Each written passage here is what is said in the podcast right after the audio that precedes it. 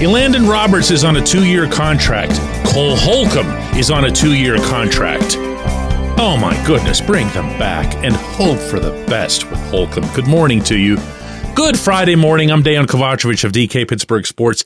This is Daily Shot of Steelers. It comes your way bright and early every weekday. If you're into hockey and or baseball, I also offer daily shots of Penguins and Pirates that I hope you'll check out as well.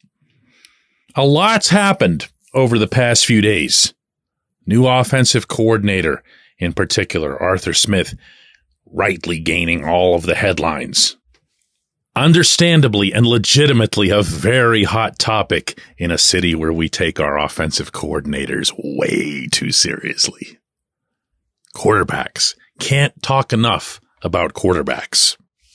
Will it be Mason Rudolph as it should be? Will it be Kenny Pickett? Great, great fare excellent off-season fodder. I am all about the inside linebackers for 2024. You will hear this from me repeatedly. It'll be a copy paste subject for me because I have had it with this position being in the state it's been in ever since that one night in Cincinnati when Ryan Shazier got hurt. At some point, the storyline's got to come to a close. And it can't be forced. They tried forcing it. Let's move up and get Devin Bush at number 10 overall. Ooh, awesome. Hey, guess what? He's really small. Nobody told us he was small. Oh, also, not only can't he tackle, he doesn't want to tackle. That's a heck of a thing. Classic case of anointment by the Steelers management. Let's just hope that he's this thing, or let's hope that he's just as good as Devin White, which they also probably fooled themselves into leading into that draft. Let's grab him and let's turn him into that player that we hope that he can be. None of it worked. Vince Williams, old school inside linebacker, did everything in his very big heart to fill that hole. But as Vinny has acknowledged himself since retirement, no position in the league changed quite the way his did over the course of his career. So what did Omar Khan specifically do about this? He said, I'm going to get an inside linebacker. Oh, and you know what else? I'm going to get another inside linebacker. And then, just for kicks, I'm going to get a third one. And so all three of them become a tight unit, become a group of, I mean, it's my show, so I can say this, right? Like they, they became badasses. They were the guys that you were watching for in the fields in Latrobe to do that Vinny kind of stuff where you go and you just blindside somebody for no reason just to show them who's boss. That was Elandon. That was Kwon. That was Cole. That was how they, they rolled together as a group after a preseason game, I believe this was in Atlanta. I was walking out of a Mike Tomlin press conference and Elandon is waiting to go next. And Tomlin gestures to me by pointing at Elandon and says, That's the guy you ought to be interviewing. That's how much Tomlin had already embraced these guys. He felt like he had himself something. And you know what he did? And then Cole goes down. Then Kwon goes down. And then Elandon, who was supposed to be a one down or two down linebacker, was thrust not only into playing all three downs, but, but playing through injuries that he probably wouldn't have had to play through later in the season. He really, really, really had to carry his position as much or more than any player on either side of the football for this team. He was outstanding. I'd love to see him back. I'd love to see Cole be healthy enough to come back. And you know what? I'm still not done. I'm still not done. It's funny how anytime anybody brings up the draft, it's always, well, let's get a center because we're all mad at Mason Cole. Let's get a defensive lineman because it's the next phase or the next wave at that position with Cam Heyward getting older, Larry Ogunjobi being up there, DeMarvin Leal's a bust. But there are times in this program when I'm talking directly to you, not to the mythical you, not to the uh, speculative you, to the actual you. And I'm going to ask you right now if you've just given up on drafting inside linebackers. Has, has Bush totally sucked the life out of you, the belief out of you that you'll ever see a high grade inside linebacker playing in Pittsburgh out of the draft ever again post Shazier? I think so. Okay. And again, I'm still looking at you here. Nobody mentioned, have you noticed this? Nobody, nobody, nobody ever says inside linebacker. Oh yeah, I got to get an inside line. Well, they do. Go ahead and draft one.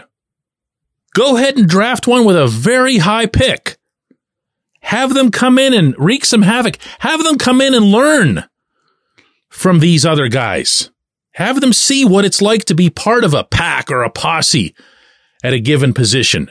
Because that's the mentality that you need to play inside linebacker in the NFL anywhere really, but specifically for the Steelers. These guys, Elandon, Cole, and Kwon, were Steelers. Hopefully, a couple of them still are.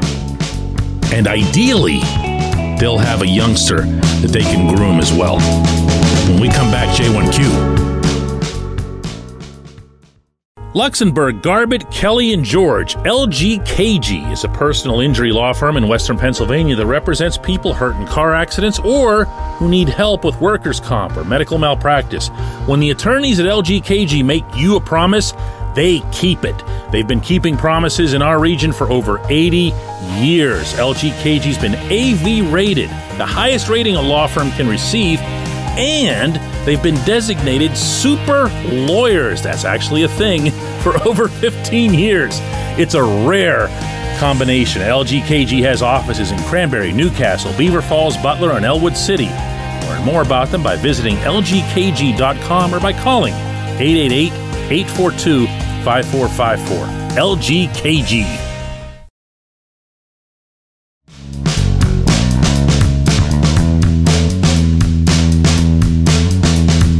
Today's J1Q comes from Tony, who says DK, according to your own reporting, Matt Canada's offense was horrible, with details as demonstrated by sloppy routes, lazy execution, etc.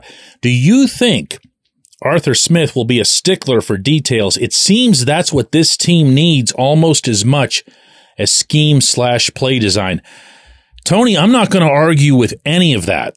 I am going to claim willful ignorance when it comes to knowing what Smith's reputation might or might not have been in Atlanta or at other stops. My guess is that you'd never succeed at the level that he did in Nashville unless you had all of this stuff working for you. You wouldn't have a 2,000 yard rusher, a 1,000 yard receiver, and a 30 touchdown quarterback in the same season if you weren't making sure that everybody's on the same page. You also probably wouldn't have gotten a head coaching gig. I know it's become really cool for everybody to just bring up the the three teams that he coached with the Falcons all stunk. They were all 7 and 10 that's to me the epitome of laziness when it comes to analyzing a specific job performance. And that's why I'm not going anywhere near evaluating Smith's job performance in Atlanta. I don't have anything to say about it. I do believe that there is a fit to be had in Pittsburgh for a coordinator who's heavy on the run. That's been basically the beginning and the end of my assessment of the Smith hire. I've got my eyes and ears wide open from there, and I'm going to give the man a chance. I think that's fair. But in order to get the job in the NFL, never mind the actual job, but to get it, you've got to convince a lot of people within that operation that's hiring that you can handle the whole thing, that you can manage discipline, that you can manage crises when they occur, that you can manage, or maybe manage isn't the right word for this one, motivate the people that are there with you. Everything that you and I have seen, heard, or read out of Atlanta since Smith's firing was that the players liked him. that this was not a coach slash player issue. This was not a relationship issue, and it was most certainly not a mutiny of any kind. Arthur Blank is 81. He looked at three straight 7 and 10 seasons, and he's like, Man, I'm 81. I'd really rather see if I can step on the gas with some other method here. I, I'm not sure that I would overanalyze this one. And Blank himself said in the statement in which the Falcons fired Smith that Smith was valued for his relationships. He was valued for his work ethic and he was valued. And I'm going to single this one out for the culture that he brought to the Falcons. That's not me saying it. That's not Smith saying it. That was Blank saying it when he didn't need to. He said that to the guy on the way out. So does that mean he's going to be some great disciplinarian who really, really takes charge of the offense, allows Tomlin to focus on other things, notably his beloved defense? I can't know that. I'm going to wait and see on that.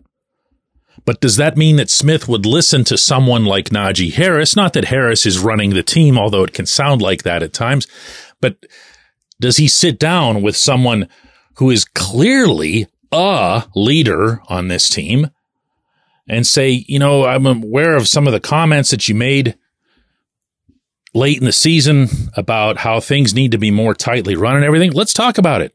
Let's see what ideas you have. I'm open to hearing what you have to say if you're open to hearing what I have to say. That's a conversation worth having. Same thing goes for the quarterback. Same thing goes for everybody who's a part of that offense. You'd want to hear from everyone what their ideas are, not only for themselves, but for their teammates, but also for the culture. I'd be really, really surprised if when the Steelers do finally get around to commenting on Smith, and we might have to wait for the owners' meetings for that, for real. That's going to be a while. This is a dead period for media coverage of your favorite team. I'd be really surprised if that didn't come up meaning without even being asked. I appreciate the question. Really good one and a fair one as well. I appreciate everybody listening to Daily Shot of Steelers, and we'll be back with another one of these on Monday.